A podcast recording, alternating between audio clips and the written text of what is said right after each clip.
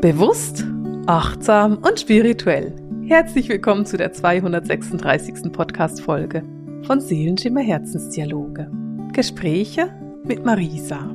Ich bin Marisa, falls du das noch nicht geahnt hättest. Ich bin spirituelle Lehrerin, ich bin Autorin und ich bin Medium. Und meine Aufgabe ist es, dir zu zeigen, wie du über deine eigene Intuition, über deine Hellsinne mit deiner Seele so in Kontakt kommst, dass du verstehen kannst, was deine Seele von dir will, dass du deinen Seelenweg gehst, dass du eben deinen Pionierinnenweg gehst in deinem Leben. Und ähm, das mache ich mit diesem Podcast zum Beispiel, mit meinen Büchern, mit meinen Kursen und Ausbildungen, die ich gebe. Und ich hatte am Montag die Susanne Hartl bei mir im Podcast und das Gespräch mit der Susanne war grandios. Susanne ist bekannt als das Honigweib, vielleicht kennst du sie von Instagram unter diesem Namen. Und ähm, Susanne ist eine wunder, wunderbare Frau mit einer grandiosen Energie.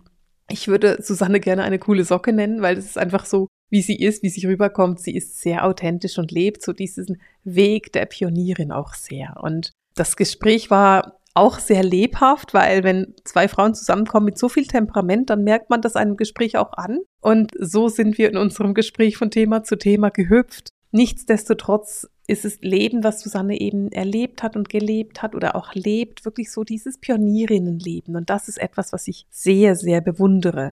Das Leben eben zu gehen, ohne Wenn und Aber und ohne irgendwie angepasst zu sein, sondern eben bewusst auch mal nicht angepasst zu sein oder bewusst auch mal zu sagen, hey, da geht's noch, das ist einfach verdreht, da musst du mal nochmal hingucken. Und es geht wirklich darum, dass auch du für dich dein Leben lebst, was eben authentisch ist. Und was wir im Gespräch war, das auch ein Thema und ich will auch heute nochmal so ein bisschen mit dir darauf eingehen, weil was bei ganz, ganz vielen Menschen, die spirituell sind, die heute spirituell unterwegs sind, die sich ihrer Hellsinne bewusst sind, was bei ganz vielen Menschen der Fall ist oder was bei ganz vielen Menschen, naja, passiert auf eine Art und Weise, ist, dass sie in ihrer Entwicklung das eine oder andere Trauma mitnehmen. Das heißt, du hast vielleicht etwas erlebt in deinem Leben, das bei dir zu einem Trauma geführt hat.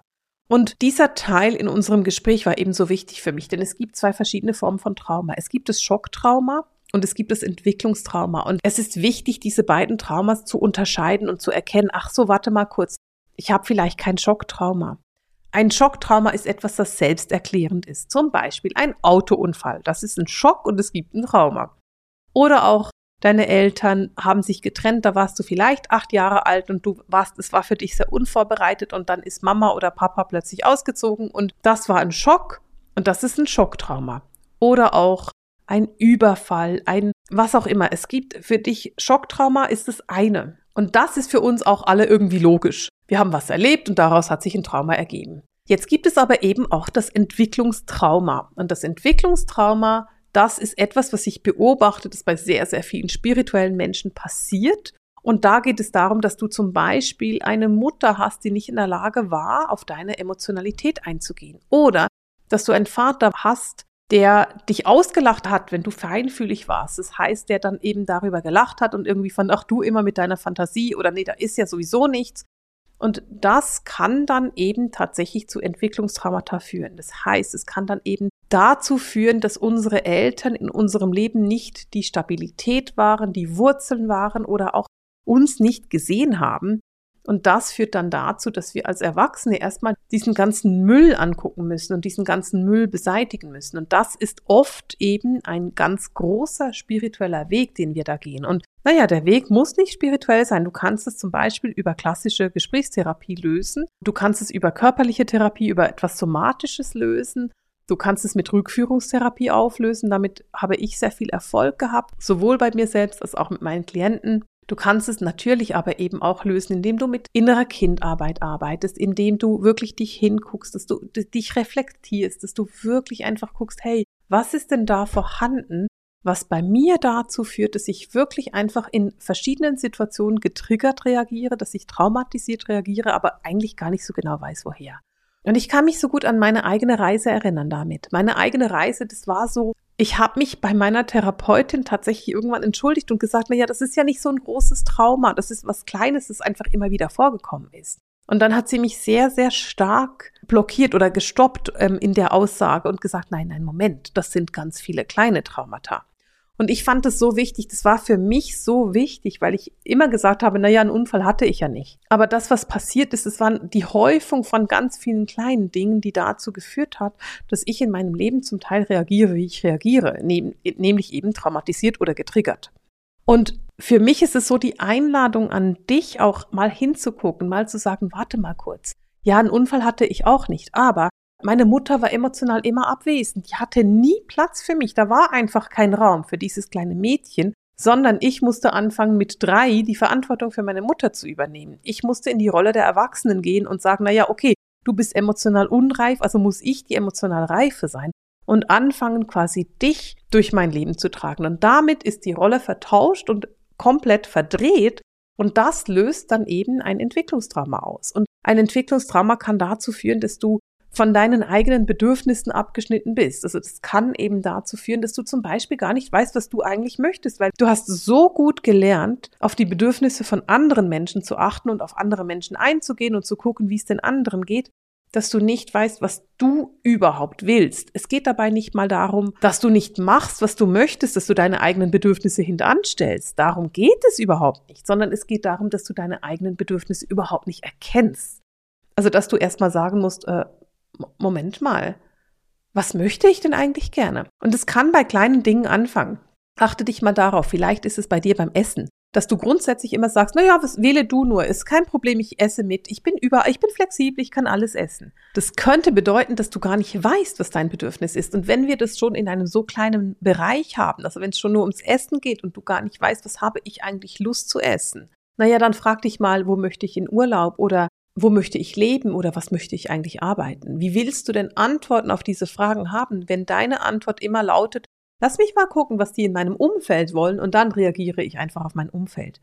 Und das Problem, was wir haben, ist auf der einen Seite ein Entwicklungstrauma und auf der anderen Seite ist es, dass du wahrscheinlich hochsensibel bist, dass du sensitiv bist, dass du sensitiv über deine Herz-zu-Herz-Kommunikation, über die sensitive Kommunikation dein Umfeld wahrnimmst und dass du immer reagierst auf das, was dein Umfeld möchte. Und es geht da wirklich darum, dass du lernst, für dich Zeiten und Räume zu erschaffen, in denen du dich um dich selbst kümmerst, in denen du sagst, hey, mein Handy ist auf Flugmodus, ich bin alleine im Wald unterwegs oder ich bin alleine, was auch immer, lieg in meinem Garten. Ich habe einfach jetzt Zeit für mich und ich will nicht mich um irgendjemand anderen kümmern, ich will mich um mich kümmern. Oder dass du sagst, hey, lass mich mal überlegen, worauf ich eigentlich Lust habe. Habe ich Lust, dies zu machen? Habe ich Lust, diese Personen zu treffen? Möchte ich gerne gerade in Kontakt sein oder brauche ich gerade Zeit für mich? Und in dem Moment, in dem du das besser machen kannst, wirst du dich selber besser kennenlernen und du wirst automatisch dieses Entwicklungstrauma, das da vielleicht dahinter sitzt, ansehen können und in die Heilung bringen können. Und das ist ja das, was wir machen wollen. Wir wollen es in die Heilung bringen. Wir wollen es in die Ruhe bringen. Wir wollen es in die Entspannung bringen. Das ist ein Weg. Dieser Weg kannst du nicht einfach machen und sagen, so, jetzt bin ich durch, ich habe einmal was gemacht, jetzt ist es vorbei. Das ist etwas, was länger dauert. Das ist etwas, was du immer und immer wieder anschaust. Und vielleicht kannst du es ohne Hilfe machen. Vielleicht sagst du, kein Problem, ich kenne mich, ich kann das. Wunderbar, dann mach's ohne Hilfe. Vielleicht sagst du, ich brauche meine beste Freundin, das reicht mir. Wunderbar, nutze deine beste Freundin, dafür hast du sie. Vielleicht sagst du, hey, nee, ich brauche Hilfe. Und dann geht es darum, dass du für dich reflektierst, was für eine Hilfe brauchst du. Reicht es dir, wenn du ein Ahnenauflösungsseminar machst, wie das, was ich anbiete? Oder brauchst du eine somatische Therapie? Suchst du dir jemanden, der über den Körper arbeitet? Oder brauchst du eine ganz klassische psychiatrische Gesprächstherapie oder psychologische Gesprächstherapie? Naja, such dir die Hilfe, die für dich gut tut. Und in manchen Fällen kann es dann eben auch sein, dass du sagst, nein, das alles ist okay, das habe ich alles schon gemacht. Was ich merke, ist, dass ich meine Seele nicht höre. Und dann wäre es zum Beispiel hilfreich, wenn du deine Intuition schulst und sagst, okay, ich schule meine Intuition so, dass ich anfange, meine Seele zu hören, damit ich verstehe, was meine Seele möchte und damit ich das tun kann, was meine Seele will.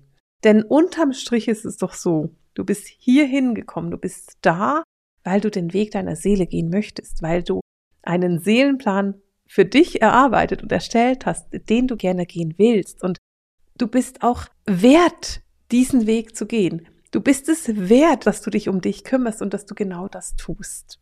Mache das, gehe diese Schritte, gehe diesen Weg und genieße jeden Schritt davon, auch wenn er gerade anstrengend ist, auch wenn er gerade schwer ist. Lass dich da nicht unterkriegen. Nimm dir die wunderbare Susanne, das Honigweib, als Vorbild und gehe diesen Weg der Pionierin, denn das ist das, was du bist. Ich wünsche dir viel Freude dabei und verabschiede mich für heute.